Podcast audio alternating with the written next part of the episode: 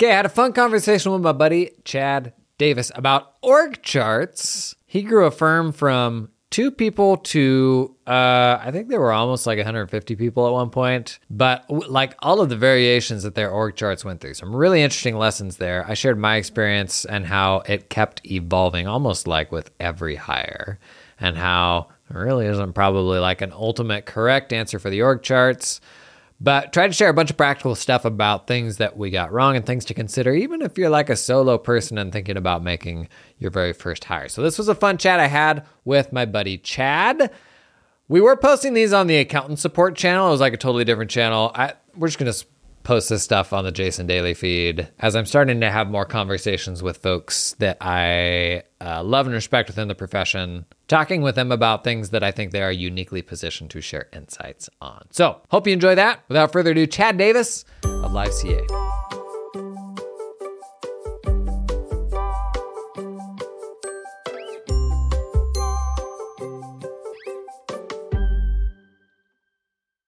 What are we talking about today? Today we're talking org charts. Org charts. Uh, they're good, but they're bad sometimes. They can help and they can hinder. Yeah, I had like a hundred different flavors of org chart, um, and as much as I like would stride for the holy grail of org charts that was like the right answer, like it was, it seemed like it was always just kind of this moving target, right? I feel like every flavor of your firm, no matter what size, no matter what you're heading towards, you're going to have some version of a different org chart, whether it's formal or informal, and you have to be prepared for that. So the format we're kind of going to follow today is like start with itty bitty firm, start with like your very first hire to, I mean, background. You run a cloud accounting firm in Canada.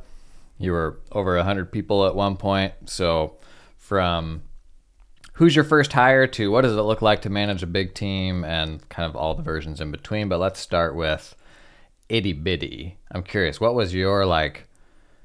You started with a partner, I guess, but like, what was y'all's first, very first hire? Very first hire was someone to help us do the work. So we just needed some work to get done. And when we met, we were lucky enough to put our names out there and got some clients, but we needed people to help do the work. So it was a bookkeeper. We just needed somebody to help. How about you? You started a CAS practice when you came in and you needed to make a first hire. What was your first hire there? I did. It was also a bookkeeper, but it was a pretty like it was a pretty senior bookkeeper. Yeah. So my my hope was my initial hires could be the folks that would be suited to be managers longer term. Mm. Were you thinking about that at that point? Maybe that was a different dynamic for you because you had a partner. Yeah, we were starting from zero, right? So the two of us knew that we wanted to have some semblance of work done, and we knew that we needed help with bookkeeping, but we didn't know what, what it was what it was going to look like after that. Yeah. So that's why we were completely open minded. Didn't really think about org charts for a while, and just needed to get the work done. I feel like a lot of people are in that position. Yeah, and I, you don't really like. I guess you don't really think about org charts when you're little. Like org chart seems like a very big, professional, uh, large firm thing to manage, but I think you do wrangle with it in your own way in a itty bitty firm. Um, because it was interesting. So let's look at this. So a while back, we put on Twitter, you're a solo tax firm operator looking to grow. You'll be at capacity soon. Who's your first hire? And I don't know if this is any different for tax, like US tax, versus if you were just running an accounting practice. Um, but interestingly, so the options were junior tax, senior tax, onshore admin, or offshore admin. And onshore admin went out at 36%, which kind of surprised me. That like an admin hire would be the first hire. Yeah, I think it follows that same semblance of you need to get work done. What can you unlock from what's on your current plate so that you can get the work done? And an onshore admin helps you unlock that time. And maybe that's where they were coming from. Yeah. You just need to get more work done, and I need to be focused on some of the things that I know best. Yeah, because you think about like what are the, especially if you're solo, what are the annoyances of being solo and the disruptions and all that? Like it's phone calls, it's having to do tedious admin things that's particularly annoying. Um, But I guess you didn't start there. So like you would have had that TDM still had you hired a bookkeeper first, huh? Yeah, all hands on deck. And I think that's what you see with with early stage companies that it's more flat right you, you might not think about an org chart because there aren't people to put in it yeah. and all of the roles fall within a few people so there's more important things to do yeah. than to get out your crayon and put on a an org chart but i like the sentiment of this which is freeing up people's time and like for us the time was we needed a bookkeeper we called it a cloud accountant at the time yeah. it was like 20 13 in the beginning of 2013 and that resonated uh, it resonated with us because we needed to, hit, to get the work done but it also resonated with the market. They kind of a novel novel term. Didn't get too many applicants but the yeah. ones we did kind of worked out uh, in the beginning and pretty happy with that. Yeah. when you had to hire that senior bookkeeper tell me a little bit more about why senior versus not senior. I was thinking uh, like uh, so this is the first hire but what do the next two or three look like? And the sooner I could get those initial hires to train and, in some ways, manage the future hires, the better. So I wanted to bring somebody in senior early who could already be thinking about process and just more than just like the person that was just going to get all of the work done. My CAS practice, uh, the accounting practice, may be a bad example because it was it lived within another firm, so we already had some admin resources that we could rely on. What did your partner? Was he an accountant? Like, could he do the books? Think of us as tax and everything but tax. So we had a pretty good split of responsibilities in the beginning.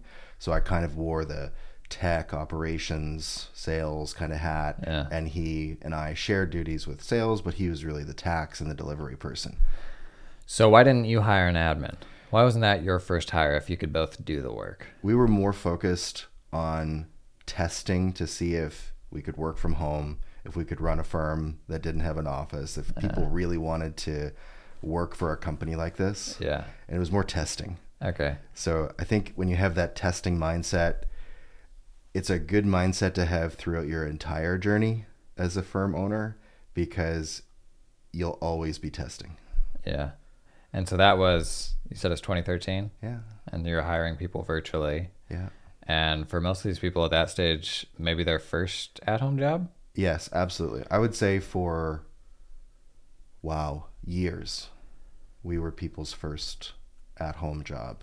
Uh, probably pretty easy to say from from 2013 through 2017 or 9, 2017 or 18 probably that was a pretty novel thing for accountants who were working in a tax practice or at a company that wanted to go into public accounting to try this out so there was a lot of pressure for us during that to get it quote unquote right Mm-hmm. I think when they found out that this essentially was a test for years and it was a, a rolling target, people were more intrigued and had bought into the idea of trying to build something Mm-hmm. versus trying to fit into something. Yeah. So some things have changed since then. That if I were to do it again, and if I were say I were in the shoes of a person that had a solo practice and they didn't have a partner, uh, my original thought was hire a doer, somebody that could help me to do the work. I'm probably split 50 50 between somebody like that and um, the folks in the poll said onshore admin. I think I would probably start with a VA these days because VAs are, I mean, that's a really easy thing to spin up and then stop if you didn't want it. Uh, I like the less, um, the kind of the fact that you don't need complete commitment with a VA, whereas you would with like a full time employee. Also, the first time you do anything, like you're still figuring out what exactly you want from that thing. And even just going through the exercise of having a contract VA seems like a way to maybe refine your model of like what tasks exactly is this person going to tackle for me. So if I were starting a tax practice tomorrow, uh, or an accounting practice from scratch solo tomorrow, I think I would probably start with a fractional VA, not like a full time admin, because that would f- seem like overkill for the amount of work that I was doing. But I feel like I would probably start with a fractional VA, and then I would probably go to find the doer next. Tell me about situations where VAs worked really well for you. Because I'm coming from a place of not having great experiences over the years. I think it'd be helpful to hear how did it work when it worked well. Like what are some what are some tips that you could share that would help someone else who's thinking about either the fractional or the full time VA hire? I've had a couple. I've had a few different flavors of it. So I've had a full time employee that was effectively just solely my admin um, when we were a firm of forty or so, and we only had really like two managing partners. So there was just there was a lot of stuff that they could help with. Um, my email inbox being the the big thing, but also just like the ability to see that stuff come in and then just take care of it and give you a summary at the end of the day. That was gold. But that person was a full time employee who had been with us a couple of years, knew everybody in the company, knew most of the clients. So they were very empowered to be able to tackle things themselves. I I also did a spell with getting an offshore person up to speed to be able to run support on that, and that was a very different thing. And they were helpful when it came to managing stuff in our systems and info requests and that sort of thing, but not to the same degree when it came to like giving a client a call to track something down or not quite to the same level with coordinating other things within the team, which actually, as it turned out, was a lot of the stuff that I needed help with was just like putting together stuff with other people in the firm or that thing that came into you that it's like I don't need to be the one to do that like but this person knows who the right person is to go wrangle that. That was a little bit bigger of a lift from someone that felt more external to the firm and there's definitely a spectrum of how well that that can work depending on how clearly mapped all that stuff is. Like if it if you've got all that stuff mapped out in a helpful way that person will be much more helpful.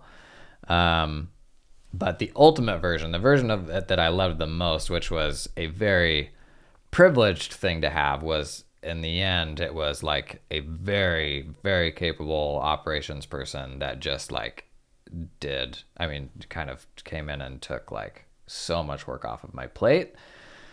I don't think that would have been possible from the beginning, though. There you go. So you- was that about 40 people? Yeah. Where that had? Yeah. So to recap, it was there's operational elements that involved your team. And when they did involve your team, it was a bit of a heavy lift because they felt a little external. Right. And it took a while for any VA to be able to interact with the team because you had to figure out what you actually needed to do. Yeah. So I, I kind of can see where the how many people voted on that? Almost 500 people. Yeah. Almost 500 people said, well, 36% of 500 said onshore admin. I, I kind of can see where they're saying this because you you might need to know a lot about what's happening in the company in order to have have an impact on that side, and it does free up that time. So, what's cool is that there's no right answer. There's v- versions of a worse answer. What would your right answer be if you didn't have a partner? Say you were spinning Ooh. up a bookkeeping practice. Where do you think you would start? I think knowing what knowing like what I went through now, I would put less emphasis on the admin side and more more emphasis on customer service. Okay. Um, only because I think I've seen lots of ebbs and flows where availability of accountants plays into how excited some customers are to work with you. Yeah. Um, certain things are novel at certain parts of the decade, and some things aren't, like the working remote or working with a cloud system. You brought that into your systems. Couldn't have been easy, right? Bringing it all in from scratch. So, anything that has to do with being able to talk to a customer and give them confidence that is really important to me. So if we put it back to to a role, um, a bookkeeper. You, you mentioned bookkeeping practice, but if it was a bookkeeper who wasn't afraid to pick up the phone and work through an issue, great. Um, if it was an accountant who was going to be doing some tax work, I think I would hold off on that for the first hire for a bit because if I was by myself and didn't have all of the procedures in place, I'd probably want to think a little bit about what I was bringing somebody into. Mm. Um, because I've had conversations with people over the years where the role that you're bringing them into isn't quite defined. and it takes a special person to get excited to be able to be like, yes, I'm going to give up this cushy job for this, call it a startup, Yeah. and help develop from scratch. Yeah. And we've been lucky to have a lot of those people. But at one point, when we had looked through our applicant tracking system, there was about 24,000 applicants, and we had only hired a couple hundred over the years. Wow. You think that you think the remote work was an attractor there? For, for half a decade, it was for sure. Okay. I mean, it still is to a certain point. Interesting. But I think the more you have defined the role and you leave a little bit of room for someone to put their stamp on it, Yeah. I feel like that has a greater multiplier Okay. than saying, here's 20% of a role that we know now. Go do 80% and we'll support you. Okay. They really have to trust you Hmm. if that's the percentage breakdown So that flexibility was an attractor, you think? um, for some. Yeah, it was all it was all we could offer. Right. Right, Because you didn't have the machine. That's right. hadn't built the machine. yet. I think the problem we had, and probably a problem a lot of cus- like accountants are having these days, is who should I work with? I can pretty much select my clientele these days. What types of roles should I have to support those types of customers? Hmm. And then having the courage to focus on those types versus all the other ones you took over the years. Yeah. Okay. So in this fantasy draft we did on Twitter, second day, most folks, 58% went out and hired a senior technical person, senior bookkeeper, senior tax person. I guess that's pretty much what I, I guess that's kind of where I landed, like a fractional VA and then kind of a senior person that can grow longer term. Yeah. What, what was, what did that look like for you with the partner? um, we wanted to focus on growth and customer uh, support. So we ended up putting together. Uh, I'll, I'll never forget this person, but uh, we we had hired our first sort of tax CPA only a couple months after starting, Yeah. and the goal was to have the tax prep off of my partner. Hmm. Yeah. And you know, I think today, with, with, with hindsight and looking back, we could make that process a lot, a lot smoother. Um, but it was not, and uh, you know, we, we tried our best, but at the same time, that's that's what you do. You you figure out what works and what doesn't work. So if we figure out like what worked really well, it was that okay, we've decided to make this choice to grow a company. We haven't decided to be just a two person firm and they will eventually take over everything. So, what infrastructure is needed? Well, that person needs a lot of support. There needs to be some guide rails around or guardrails around what part of tax work are they working on? Are they filing things? Are they having customer conversations? Are they prepping? Are they finalizing? Are they support for the other business partner? Um, putting in the procedures to allow for that person to flourish within a prep environment and get it to 95%, that was the, the move that worked well for us.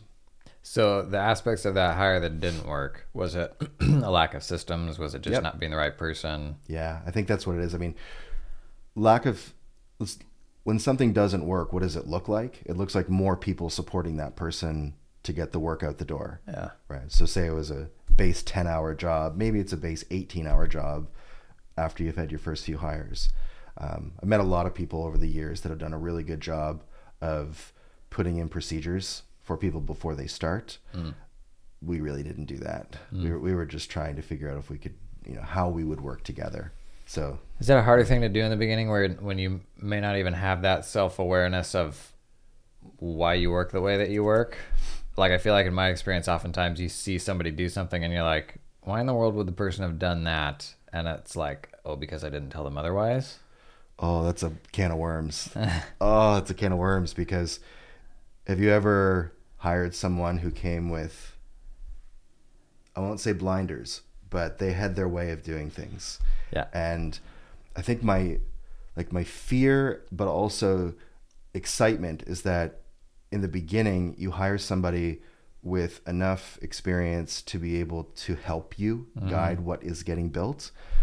But boy, is that ever a, a slippery slope if they take you in the wrong direction. Yeah. Make mistakes, the same mistakes they were making in the last place they were. Yeah. overly aggressive, right? Tax strategies, um, the way that work is being done. Maybe that in, infringes or infringes on your Infringes was the word. Yeah. yeah, I, we'll make up a whole bunch of words during these. Uh, that is like your ideal firm, and because they're so senior, do you listen or do you push? Yeah. Have you ever dealt with anything like that? I don't know that we ever that we've had that many people that came in with like a well, we yeah, no some of the more experienced tax folks we hired like they had they had a lot of experience and so they just had that element of routine of well, this is the way I've always done it and I have x amount of years of experience. So that then is the right way to do it, I think is kind of the perception there. But I think the more um, one of the things that made that even worse for us was a just the lack of a system. And so like they're kind of coming into a vacuum and because they're coming into a vacuum there isn't I think as much of a clear cut like no here is our way of doing it. And unless you can like set that expectation from the beginning and be able to show like here is the expectation for everybody in the firm I think I think if the the more I guess the less of a void there is and the more of a system you have, the greater the likelihood that person's going to come in and ad- adopt it. But if everybody's kind of doing their own thing, which is really how our tax practice was, and US tax it's like it's just a hard thing to systematize, but because there was just a total void of expectation, they came in and they're like, "Great, I'm just going to do it my way." And when that became problematic, it was like, "Well, what do we tell them? Like, what alternative do we give them? Because there isn't really a clear system. We just know that it's not working right now." You think your software vendors are leaning into AI stuff? Like, like real talk. Like, let's level on this one.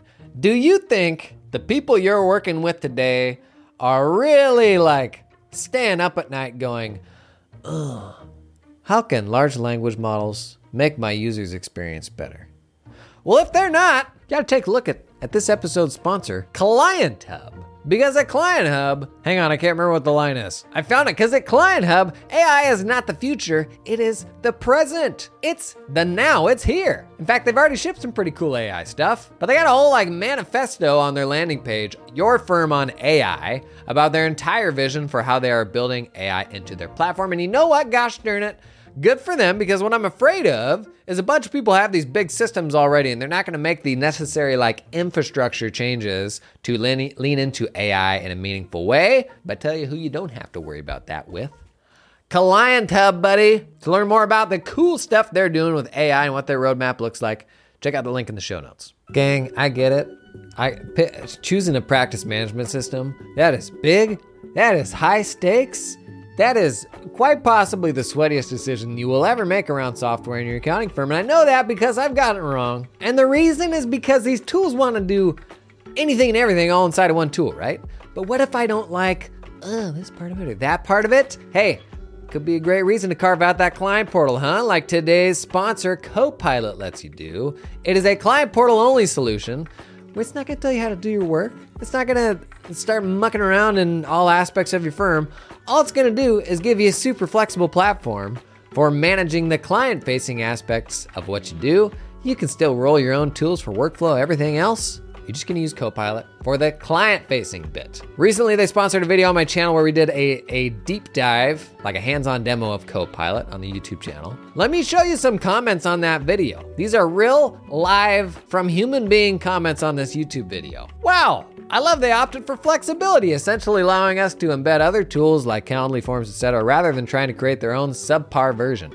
Truth. Thanks. I was looking for a portal that linked to other places and is and is more flexible than your out of the box portal. Very interesting. I'll have to take a deeper dive into this tool. Okay, I love this. Those are all actual humans. Actual humans said those things. You want to learn more about it? Check out the link to Copilot in the show notes. It's there are good things to come out of hiring people that are really really talented, right? Yeah. We can't we don't want to doom and gloom on it, but at the same time if I think back to every single year, 18 months, the company went through massive transformations. The org charts look very different at one and two persons, people versus 10 versus whatever. And to bring this all home, yes, it is going to be the I won't say the most critical, but a very critical part in your journey is like who are your early employees? Who are the team members that are going to shape how you create procedures, create culture, hire people that are mm. also coming into the firm. And looking back like that influence that that early group of employees had that was the fundamental driver of who we became as a company. Yeah. but at the same time, there was always my business partner and I there to make sure that our opinions were part of any major discussion that that that went through. And it's I want to be very careful there because it is important to say opinions and not like directive or Right. authoritative like hammer per se. Um, but it is important for that like firm owner who's hiring their first senior tax person to s- just remember like this is you created this firm because of something that happened probably prior that you didn't like so Yeah. don't let that happen to you as well Don't be the same thing. Yeah. Yeah, and you you uh what appeals to you about doing your own thing is that freedom um that you never had. And so uh, like are you creating a space that's going to be equally problematic for the people that you hire then? yeah Or are you going to give them that freedom? that's right so what's up next Okay, so the old fantasy draft. After that, folks made a junior technical hire, and then fourth, a quote unquote accounting manager. wait we're just skipping over the junior technical hire Yeah. why, don't, why don't you take us through what did you do up to five? And were there Oh. any stop starts there and like course corrections? Like did this did that second hire that tax person not work out ultimately? Or Uh, ultimately, yeah, but it, it could have been from us. It could have been from them. Yeah. Right. It's uh, you know it's it's left to be to be decided. Um, there's a couple bookkeepers, okay. a couple CPAs Okay. So That's just a whole bunch of people to get stuff to get stuff done. Okay. That's right. And then hire number seven or so was our first onboarding person. Do you think the fact that you were virtual from the beginning may have reduced the amount of admin work Yes, the firm had? that's a good point. Everything was digital. Everything was organized electronically. How about you? When you came into that, was there a component of switching something off of paper and files versus starting from scratch, or did you get to start from scratch too? Uh, the the accounting practice started from scratch. We kind of make that what it was, but I mean that was so. My background is I bought into a firm that I had been with for a while, and at the time that was about thirty people, and it was a traditional tax practice uh, in the U.S. And but that was, I mean, that had all the trappings of a traditional accounting firm. Like it was a full time job to keep the building from falling over. So you had like somebody had to be at the front desk, somebody had to be there answering the phone, somebody had to run the mail. Somebody had to uh, fix the toilet. Like there, like there's just all of those things that I. Some of many of those things like exist in some different form in a virtual practice, but there was just a lot of inherent overhead that I imagine that you may not have had. But I, I suspect it came with a different set of challenges. I'm sure I was still on the toilet comment. the toilet thing. Yeah, yeah. Okay. Um, You want some toilet stories? yes. Yes. Okay. So this property, it had its own tank that had to like for whatever reason we were not on the right grade to be able to use the city septic or something like that, and it had like this its own tank, and sometimes there were issues with the pumps. At one point, there was like a fly hatch inside the tank, You got stuck. and then these flies ended up all over in the office. Oh, no, like a. And like 24 hours later, we all learned where they had come from. Ugh. I absolutely despise having a commercial building. Uh, I think there's some people that enjoy that, but like nothing made me more annoyed than not being able to do work because of fiddly things you had to do on the building or because I've got to go run off a homeless person or like just the myriad of different things. or feces flies. Had some of those feces flies, uh, just general feces problems in general uh, the last few years there. But, anyways, Back to org charts. yeah, back to the org charts. Uh, so that got you up to five or so, and it's really just a bunch of technical people, not Yeah. admin. But when did you hire anything besides just somebody to do books? Well, here's the thing. My our, the very first hire and myself, very kind of technically oriented, so we took upon all a lot of the admin, whether it's putting in Dropbox or setting up the email infrastructure or the file management systems or the help desks or the whatever it was. Like that was done by the team members that were currently there in the first four or 5 Um, could you do that now? I mean, absolutely. The tools that you have available now to set up can absolutely be done by the person starting it. Um, You mean like the bookkeeper or the s- somebody that's technically oriented. Imagine you're a, an owner that's not right. Could you bring in somebody to help you with this stuff? Is it a full time person? Is it one of the part time VAs? You can get help and can get set up relatively quickly. I hmm. think. I think. So how far did you get until you actually hired somebody that wasn't a bookkeeper or a tax CPA or something? I don't know. I don't remember, but it was. And was that like an account manager? Was it an onboarding person? Like what was it? I think everybody wore a part of the administrative hat. Okay. for a while. And I don't know if we would have broken it out, if it would have had a massive impact on productivity or not, because mm-hmm. we learned a lot from each one of the roles as part of their feedback mm-hmm. on what's a good way to do this, what's a bad way to do this, what should that first admin hire do. So that's why I kind of come back to customer service and the things that bring money in the door for you to be able to invest in the things that are important to you. And you know a, an accounting firm that is not limited to tax only that has bookkeeping accounts payable tax uh, tax prep sales tax uh, account you know did i say payroll? Whatever. There's there's a lot of admin that goes into that and you want the people that have the experience to say you may want them to say here are the things that i'm really good at and here's the things i could use some support with. And we were at a point uh, call it 12 to 20 somewhere in there where we're like okay it would be nice to have someone to help with these elements that now we have a job description for we know the impact that it will have and we can focus more on the customer service and getting revenue in the door in those early days. Is that, a, is that like a weird take? No. It feels like it's different than what's happening there No, I- like at a certain point, there's a threshold where you make that higher, where the person's going to be like a force multiplier for everybody else and doing that thing that nobody wants them to do. But until you got to that point, are all these people just cloud accountants? Like, do they have job titles? Like, is, are they all just kind of this homogenized pool of people? Yeah, let's get into that sort of second stage then. You're right. Of like, what does your first mini org chart look like Yeah. outside of maybe the owners of the firm? And I think in those early days, it's quite flat, right? Everybody has a lot of hats, but you have responsibilities. So it was more around, hey, this is this is our tax person who will help with tax and scoping issues. Here's the bookkeeping team. That bookkeeping team is doing everything accounts payable, bookkeeping, payroll. Um, they're doing everything that's not tax, essentially. And then there's um, maybe a sales department, right, where it's the owners maybe having those calls. Maybe you know it's somebody else because you know that you want to be a growing company, so you hire a salesperson. But So at, for us, it was, what it was very flat. at what size are you when you're at, like starting to think about these different departments? Um, I think you're always starting on like you're always thinking about them. But it's like half of this person is the sales department versus Yeah, you do what you need to do in, in a sort of flat environment. Okay. I think there's there's a school of thought that says like you you build this properly from the beginning and things will just work out.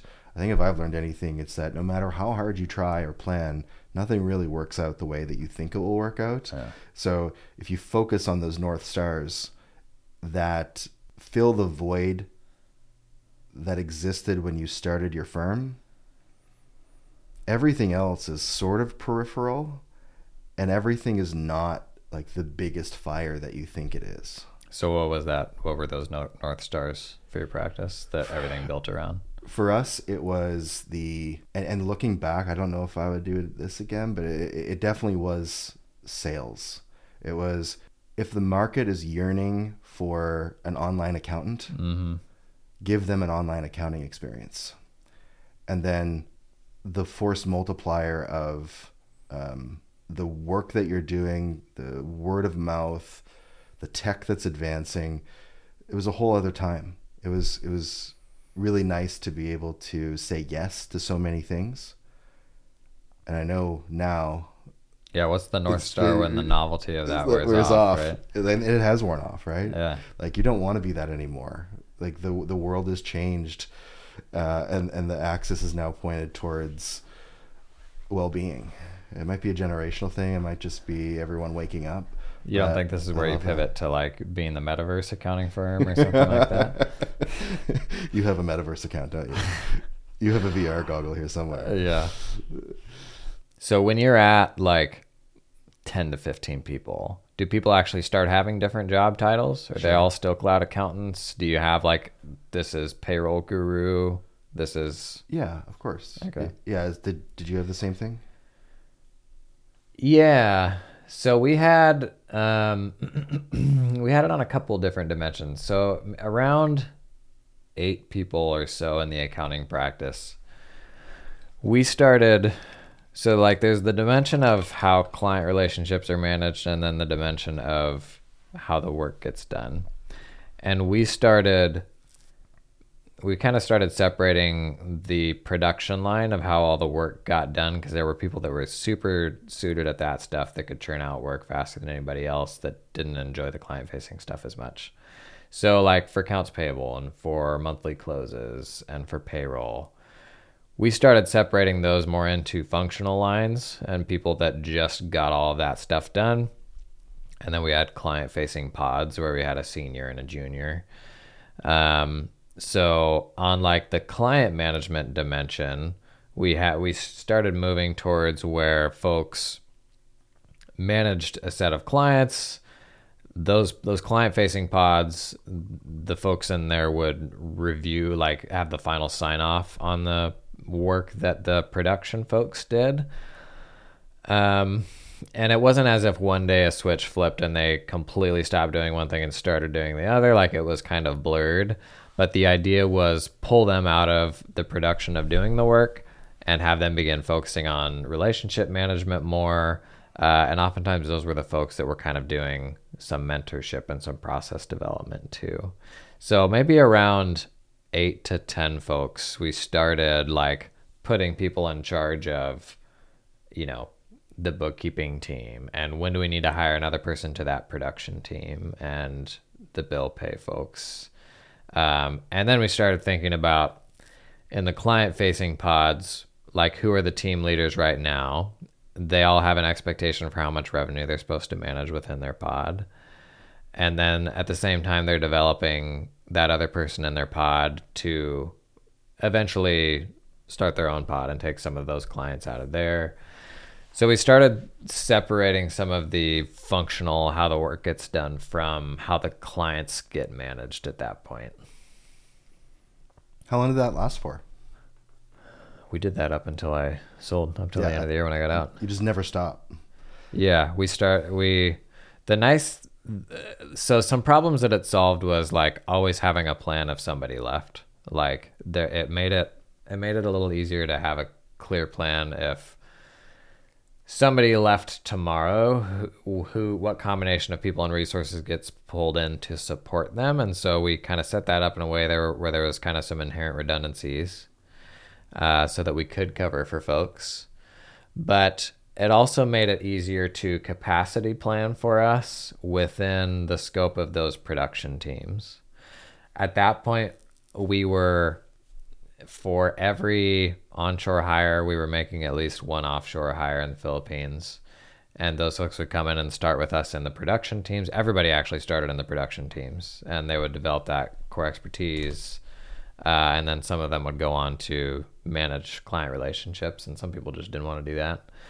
Um, but yeah, up until the end, uh, that was how we were managing things, and we were over time we started skewing heavier towards offshore hiring, and it really just being the client-facing pods that were the onshore team. And from a profitability standpoint, that made it much more manageable and like the folks we were hiring in the Philippines were phenomenal at getting that work done.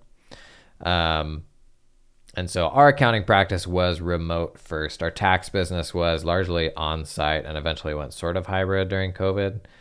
Uh, but like the accounting practice from day one was virtual. So pulling in offshore team members for pretty much everything but the direct client management was like phenomenal for us and we were leaning into that pretty hard when you started thinking about your first sort of org charts were there any frameworks you were using that whether they're popular or not that you might you might have followed during any any meetings or any things like that? Not really. Like there were some conceptual things that we tried to be mindful of of like what um, sort of like personality profile stuff where folks would um, uh, kind of naturally be drawn to one thing more than another. So like the E Myth framework of the was it entrepreneur manager what's the who's the pie maker operator technician technician so we would have conversations like that just to like be mindful of what people were drawn to and maybe what the team was lacking. Like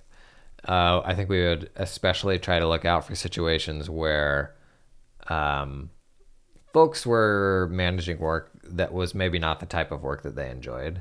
And so like one example is we hired this lady who just absolutely was like a firefighter and thrived on that. And she started like act, hustling the front desk in the office, and her favorite day of the year was a tax deadline.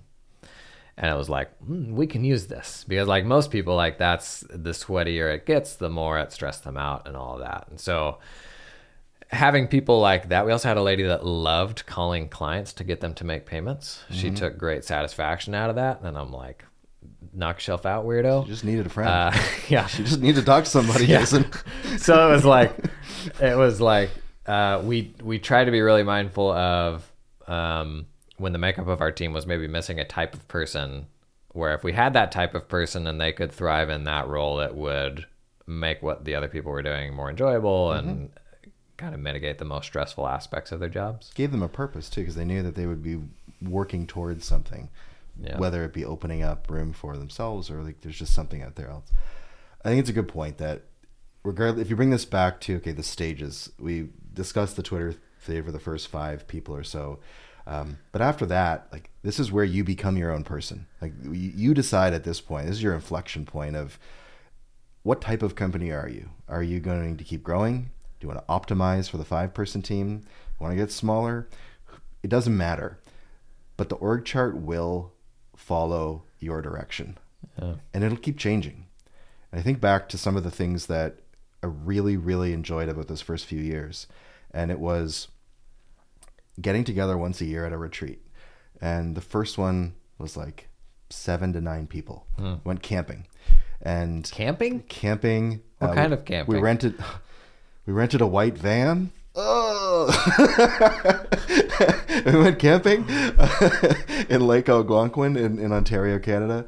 Um, when you say it like that, it does not sound cool. I didn't but, say it. You said white van. Uh, why did you do that? Were there like cabins there already, or like yurts, or how we, did that all we, work? We hiked in and we camped in tents, which was which was really fun. You made all these people camp in tents. Let's say we decided as a group.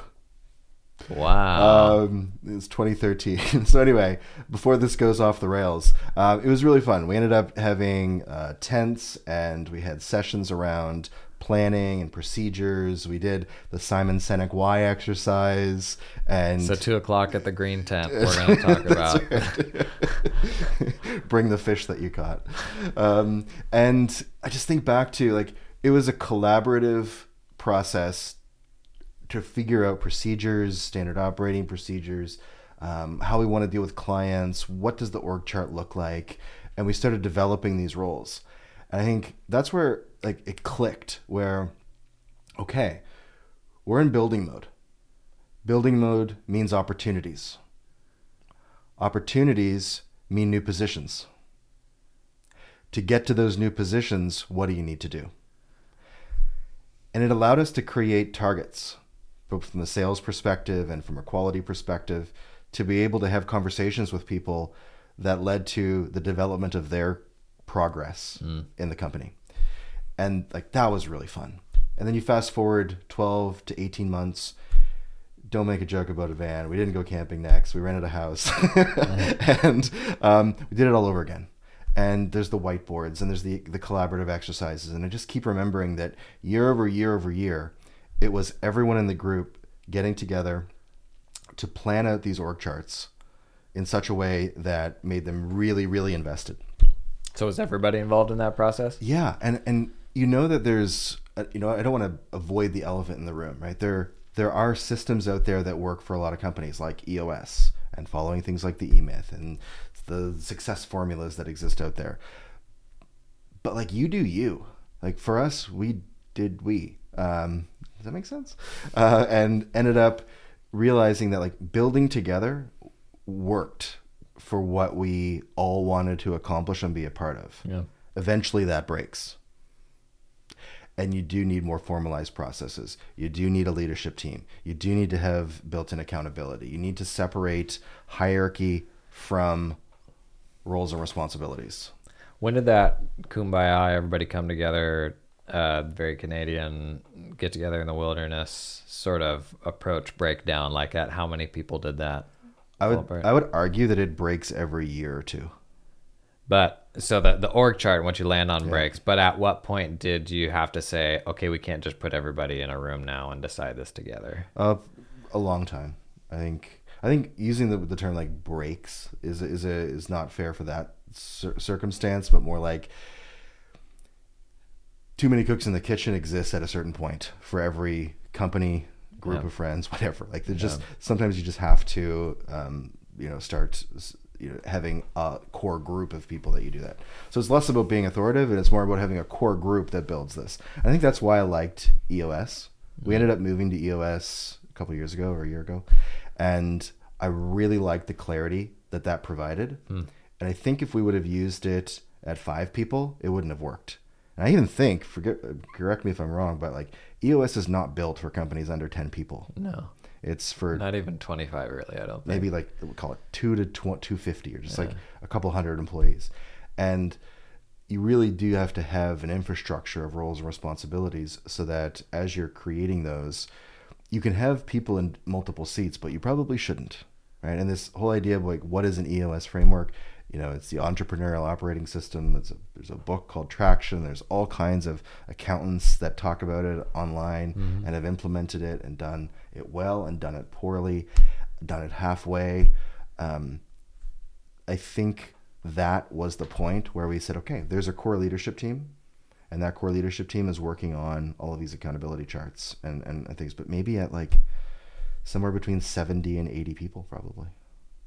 the democracy didn't die until you had 70 people. Yeah. At some point, everybody's sitting around the campfire Yeah. and you're all elbowing each other to get close enough to be warm. And you think, okay, we can't all actually make this decision Yeah. right now. Yeah, call it between 40 and 60 people. You seriously had 40 people in a room talking about an org chart? No, um, it didn't have to change dramatically during that time. Huh.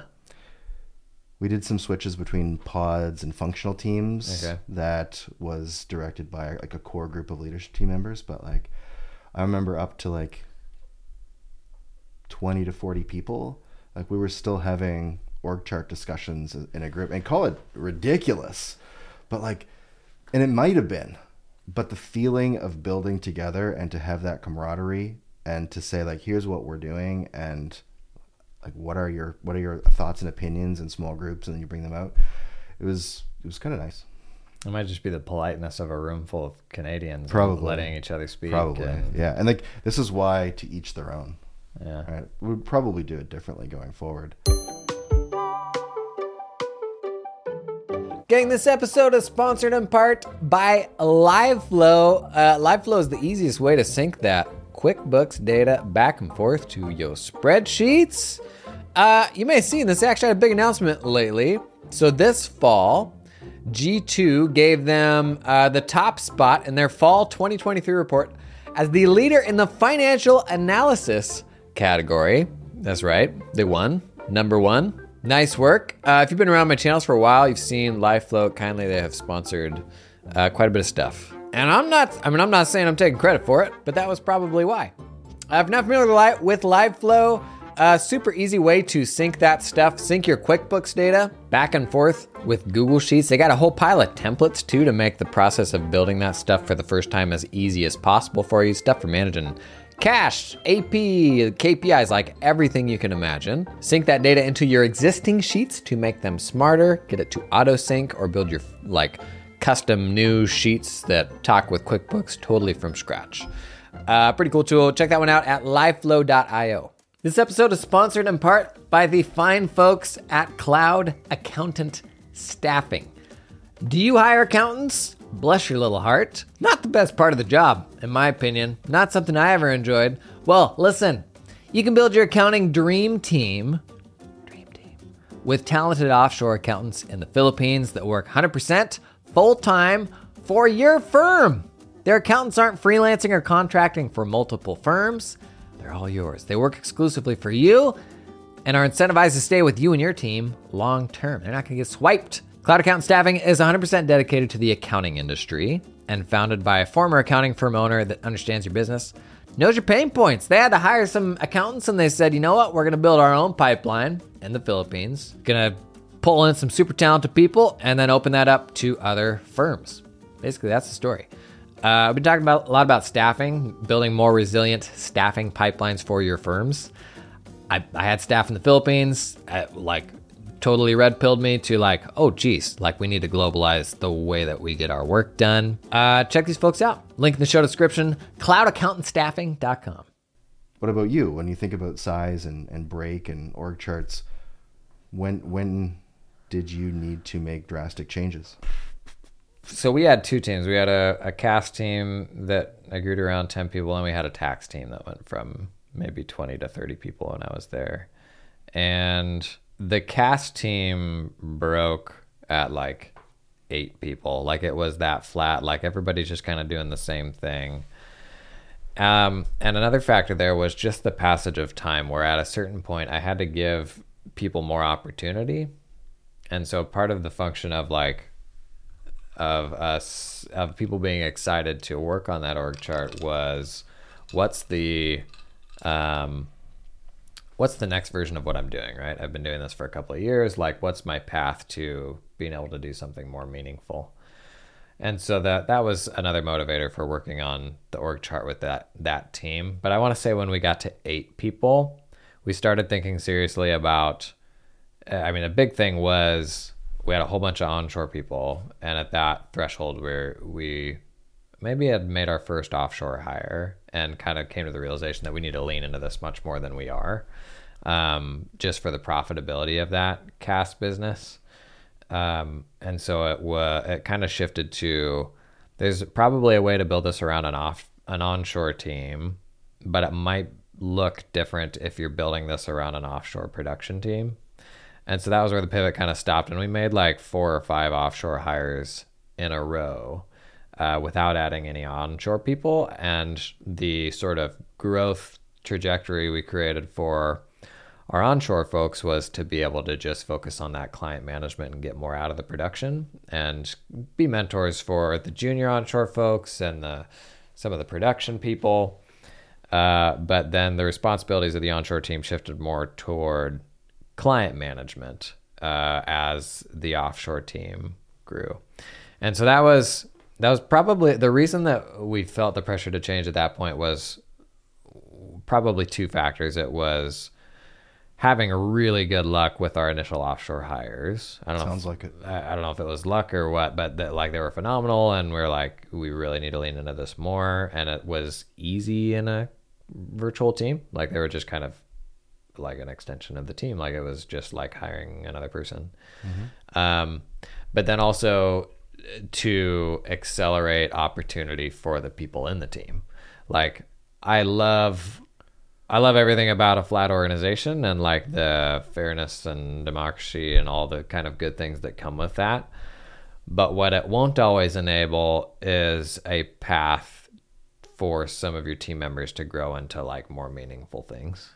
And so for all of the all of the great things about having a flat organization, um, the benefit of some structure there is to actually empower people to keep growing, I think. I'll remember to, to, to turn this back to the E Myth. Like when we were seven people, they wanted that path.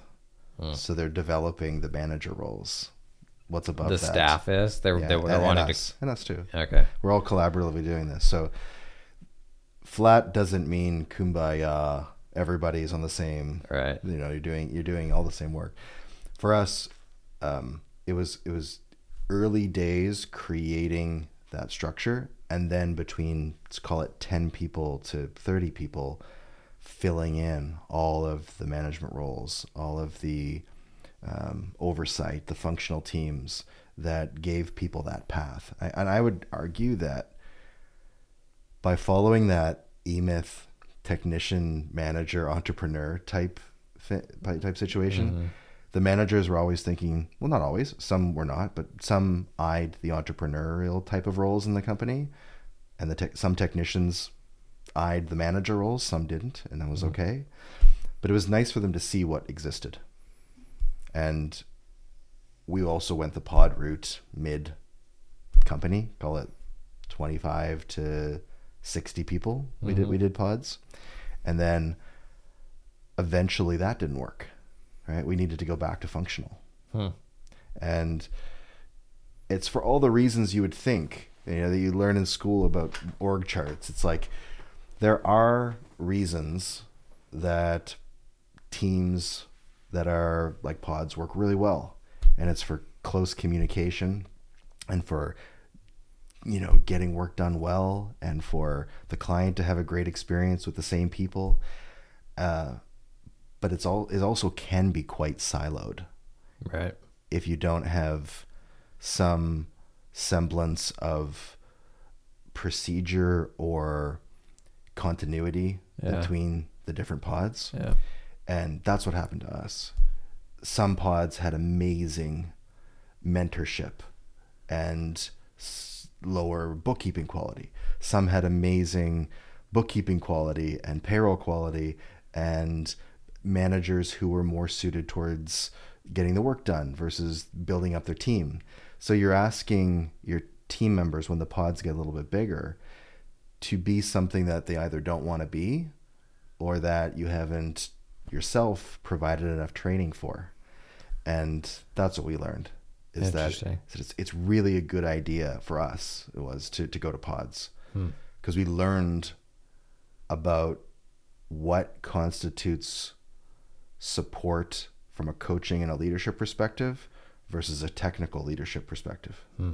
So, ergo, like you learn what works. And for us, it was to then split back out the bookkeeping, the payroll, the accounts payable into their own functional teams where they can now work together to create better continuity, incredibly like multiplying the impact that they're going to have on our customers and then just going back to really smaller teams. so did you still have like smaller pods but then the functional teams doing the work Uh, yeah, lingo aside, like an accountant, like a CPA, Yeah. and another CPA, or whether it's a CPA student or a newly designated CPA, Yeah. just those two or three working on a group of customers, Mm-hmm. and then they could pull from there. I mean, vacation coverage is real. People leaving is real. Yeah. People getting promoted is real. And when it's smaller and flatter, you all kind of pick up the stuff. But when you're you've got more work than you can have people that have the capacity, that's where it also turns into how much am I going to invest in these roles that I've created in the org chart to create room for when these things do happen. mm-hmm. Because there's a time that will come in your firm when you will not be able to keep up with the pace of change when it comes to people movements.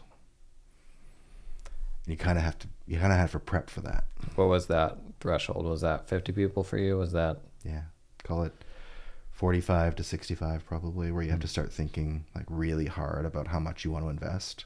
And I would argue that the role that we played in the investment in that was that we believed in a future where doing this would provide for a better working environment, a more calmer working environment, people that would have more room, be able to come back from vacation when there's when the work's already done. And like that was the thesis. And that's what we went through. When you say this investment, you mean like having people in roles to have some excess capacity to account for that movement? Yeah, I think at a certain point in time, I know we're like a little all over the place with org chart discussions, but like there's a there's there's a point in time when you will start looking at seriously vacation coverage, because the the the economics of a firm at a certain size mean that you have to have a certain number of people to sales ratio and gross margin ratio that just makes sense. And if you have to keep up with the sales in order to keep the number of people that you want to be able to keep investing in their salary increases and things, there's there's a point where you're like, I actually think we might have to have a team that just does QA, um, reviews of works, vacation coverages, um, can pull in on an emergency if someone uh, had to go to a funeral for a week or something. Um, it just happens. So whether you choose to create a separate team for that or you have it built into your business model, um, just really think about that. Uh, it, it's going to affect every firm at some time, but it multiplies really heavily at around 40 to 50 people. That's interesting. So, thinking beyond um, just the regular technical roles, I guess, of bookkeeper and tax pro and all that stuff, at what thresholds did you introduce different types of people? So, like, common examples like, you know, customer success type of people, or sales, or onboarding, or like you said, a quality assurance team, or a team of people that are covering for folks on vacation, or that sort of thing. For those special teams, like when did those start coming around? Oh, all at different, all at different points. Um, if you think about the ones that had the most impact, it was the administrative team. Um, they were able to take work off of the tax team members almost immediately. So when you went through those first couple exercises, um, we didn't know what to call them. Yeah, what what did your administrative team do? Because I think that's different for different people. So the first person that was hired was called the office manager. the office manager. The office manager. That's and ironic. now they're still called office managers. Okay. So we might have four or five office managers, but they really do a lot of the administrative behind the scenes work to keep the data flowing, to keep the files going out the door, for checking formatting, for all of that type of work. So really super important role. And like we we really, really need those roles. So I'm really happy with those. Um, a lot of firms talk about onboarding and tech teams. Um, I think our seventh, sixth or seventh person was an onboarder, and that whole team was the was the reason we were able to bring so many people into the system because none of the core tax technical accountants were onboarding. Client onboarding. Yeah, Okay. What, how, at what threshold did he say that happened? six or seven people. Six or seven. Wow. So remember, come come back to like what kind of firm do you want to be? We optimized for sales and growth, Yeah. and for better or worse, it meant that we had to invest in onboarding. Right. So so be it. And that team turned into, you know, at its peak, probably four or five full time people. Right. Um, in the beginning, it was one, then two, then three, and it kind of goes that way. But um, really cool roles because it means different things to different people in Yeah. different companies. For us, it was, hey, sales is done. Let's get these people all set up and ready to go. Now, there's lots of firms that are leaning into automation and file creations and folders and emails and that kind of stuff. Great. But people still need to kind of be, be ushered along that Right. a little bit, right? So um, that's what they did. They ensured that all the bank feeds were set up, the Xero accounts were set up, the access to Dropbox was set up, the um, copies of all the old bank statements. Like that was really cool because they they were a pivotal like one to three hour relationship with the customer before they came on board, and that turned into a smoother process for the people that were doing the work. Did they do like the first monthly close or anything like No. that, or just get everything ready? No, but I've I've seen some firms do that. That's Yeah. a really cool idea. Have you ever done something like that? That was where we landed by the time I was getting out of there was we'd had a dedicated person who we were going to put in charge of the most aspects of the sales process, but then they were also going to function as the onboarder to get them through at the very least the first month. Yeah. So the person they'd built a relationship with throughout the sales process who was very good and super capable, they would get everything to the state that it needed to be so that it was going to demand less of the bookkeeping team to get everything in like a good initial state and get good bank rules set up and all these different things that um, if you it's much easier to pick up a really good file than to take a file from whatever state that it's in when we get that client to where it ought to be right mm. so the thinking was that onboarding person would ensure they had a good experience through that transition because that can be kind of tricky and it's a oftentimes a question of managing the client's expectations and what they're used to and our approach for doing it so that by the time they had kind of worked through all that sticky stuff, you had a really clean, tidy file for going forward. Um, and then they go to the bookkeeping team with kind of a, they've kind of worked out some of those kinks already and got alignment on expectations. That is the way. Like, I, I, love that. And that's where we're at right now is building out that sort of first three month relationship okay. and what it looks like. I, I can't wait to see more people do this. Yeah. I think it's just going to make everyone's recurring work so much more enjoyable. Uh, it's totally cool. We had a fun uh, role called the trainer. We still do. Um, they did conversion work between like QuickBooks and Xero or desktop systems and Xero.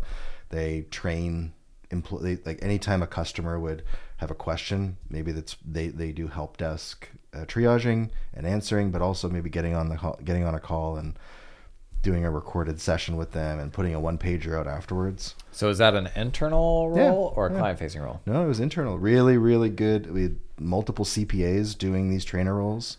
Imagine your CPA that just doesn't want to do tax anymore. Yeah. You're like, I want to sit there and teach people accounting education. Yeah. Tech education. Yeah. And that's what they did. It was really cool. Um, some other roles that uh, kind of popped up over the years. Um, like sales assistant was one, um, onboarding manager. We had product team and tech, that kind of stuff. Mm. How you approach tech and tech team is a whole other discussion. Mm. But um, yeah, they all just came at different different times. But the common thread was that once once the test was over and we knew the role was something that we needed, we immediately went for the backups and started hiring for them. Mm-hmm. Because if something's that important, and I've heard you say this before, it's like you're one person away from it kind of going downhill. Mm-hmm. You can't take such like leeway in not having a support or a backup for someone that's in a position that's quite quite important. Yeah. Um, did you ever have um, like exclusively client facing like relationship manager types? I yeah. know like a common point of friction especially in the U.S., uh, where our, our taxes are are so complicated you wouldn't even understand, Chad. Mm-hmm. Uh, I heard it's just like they tell you how much you owe. Yeah, no, it's just like that. Um, uh, no, our money's much more complicated than that. Uh, the whole like managing of like who's the person that's going to be my tax expert versus who's the person that's going to be my accounting expert and is that a reason to then add a third person who's like the liaison for everyone or is that just adding a third person what did client relationships look like for you? Uh, do you know anybody that has this figured out? No. No. So let's not pretend any of us do. Um, i think there's just different versions of where you're at on that with your firm. And i think what you said first is really important. There is going to be a time when your client base requires that tax expert and they're always going to be call it the liaison call it the account manager call it the accounting support call it their main point of contact. And just like i've learned to be okay with that and you just have to realize that like there are specialties and the best that you can do is communicate to your team what the expectations are in their roles with the customers and have a system that can track those conversations. And that's what's freaking exciting about all of the work that's happening in the world today around transcriptions and embeddings and context mm-hmm. and AI and practice management work. That is exp- like that is exciting to realize that a conversation that they might have had, say you don't have a system that does email in your project management system. Now you might be able to at least have some of that context of, yeah. what, of what happened without it being a complete shot in the dark. Yeah, a meeting with a single person that otherwise everybody else would have been blind to. Yeah. Um, to bring this full circle, you decided from the offset that you wanted to build this big, super sweaty firm uh, and be focused on growth. and get out of the work doing the work yourself much earlier earlier than most folks want to do. And there are a lot of people that go out and start their own firm and they're like the technician, and that's a hard thing to give up. And maybe they they don't even just ever want to stop doing the work, like they just enjoy that. Um, what what I guess led you down that path to say I want to I'm really going to get myself out of the work pretty much right away and build the team to do the work rather than myself do it. When you first, we didn't go out to make a bigger company. I think that was the result of the first few hires and their excitement for also building alongside of us. So it's their fault. Yeah. Um, and then when you think about you may, you mentioned like getting you never get out of the work, but you get out of certain work because you're building this alongside of a bunch of people that want to build it with you. So you take this full circle. There's an element of you have started up a firm because of some void somewhere in your life that you're not getting. Let's go there. Let's go there. and now you're you have this thing, you have this idea of what you can do going forward. Who knows if it'll work or not? But the idea of like filling that void. If you lose track of that, there's a good chance that you just might be on a hamster wheel for the rest of your life. And for me, I initially thought there's a relationship here between technology and accounting that can be developed between like the average Canadian accountant and their relationship with their accounting clients. How can we use and lean into this as much as humanly possible? And then that turned into a remote conversation, and that turned into a career conversation, and that turned into um, like what actually brings people value. And I realized really quickly that giving others the opportunity to fulfill those voids in their life, being part of this team, Yeah. was the was the goal. And if I could focus on the things that I really enjoyed, which was talking to customers and exploring that intersection of accounting and technology and operations in their company, I could do that all day long. Hmm. And for 10 years I did. That's interesting. Still do. Had you even been in public accounting before starting the the firm? No, I never did a tax return in my life.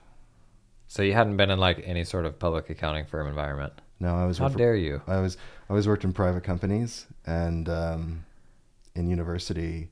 You know how they do those, you know, dinners where they tell you all about life.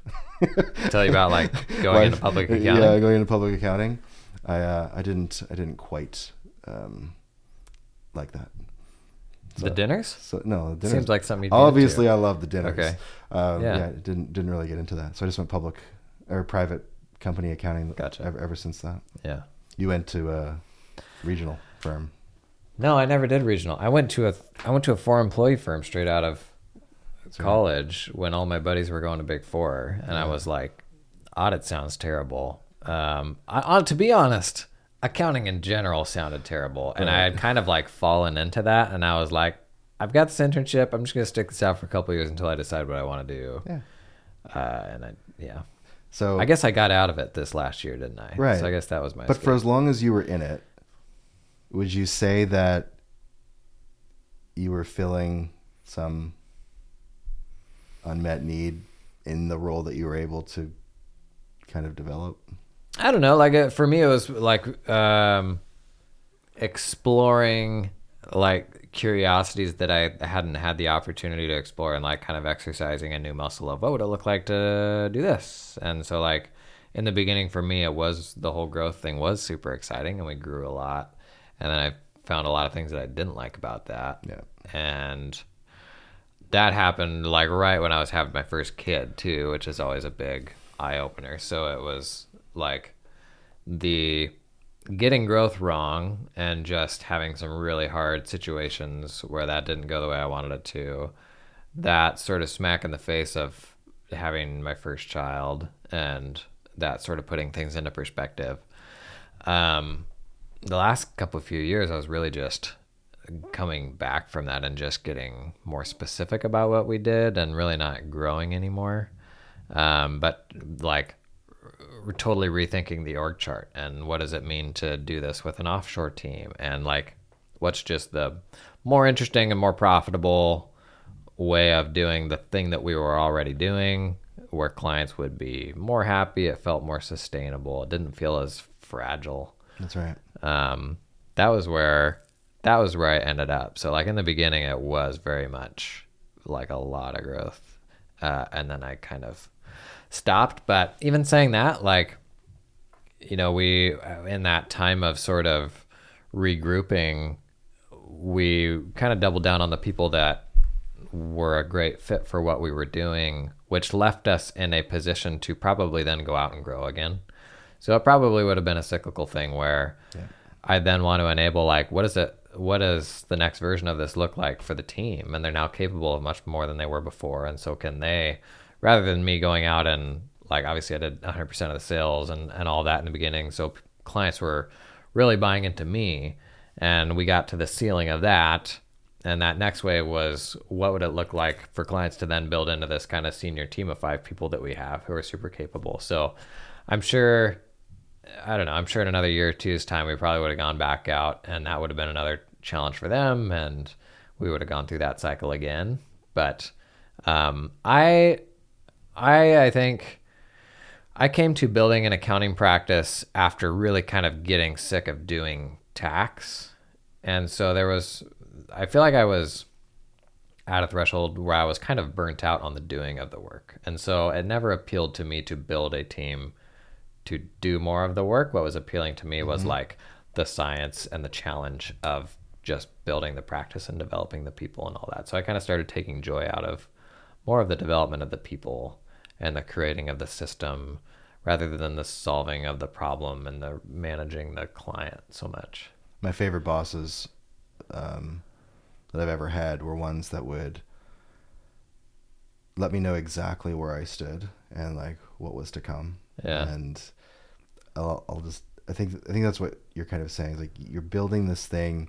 You want to be, you know, you to be more impactful than maybe what you experienced in the past. And it, it got to a point where, like you, you you know what is next, and like you just make the decision at that point of what fork in the road you take. Mm-hmm. And like we are all forced, or, or you know, we were all presented with these forks probably every six to 10 to 12 months the the rate of the way that people think that work in this industry and the way that the customers are thinking about their accountants it just feels so multiplied Mm. over the last kind of 2 or 3 years. And who knows where it's going but i think that's that's the message for the org chart discussion is there will always be fluidity. You will always be changing. There's no right answer. Just kind of go for what works for you and your team for the next 12 to 18 months and have a process to revisit if it works or not. Yeah, I think I started out when I started out, org charts felt like this like um, three piece suit for this business that I wanted to be like Yeah. sweatpants. Um, and by the end, where I got with it was it was uh, an opportunity to like help the team develop, and it was like it was it ultimately became the the path to them doing more meaningful things and feeling more fulfilled and all of that. And that was like that was to me the very best part of it. Like that's what made it all worthwhile. And even though it all is ultimately arbitrary and this sort of thing this like version of playing grown up that uh, i didn't really like initially uh, that was ultimately probably like the best thing we did for the team. Well, that's it. Is that a nice wholesome way to end it First episode of Accountant Support in the we bag. don't, we don't know that yet this may not air first or not i gotta go See you later. Bye. I'll go this way.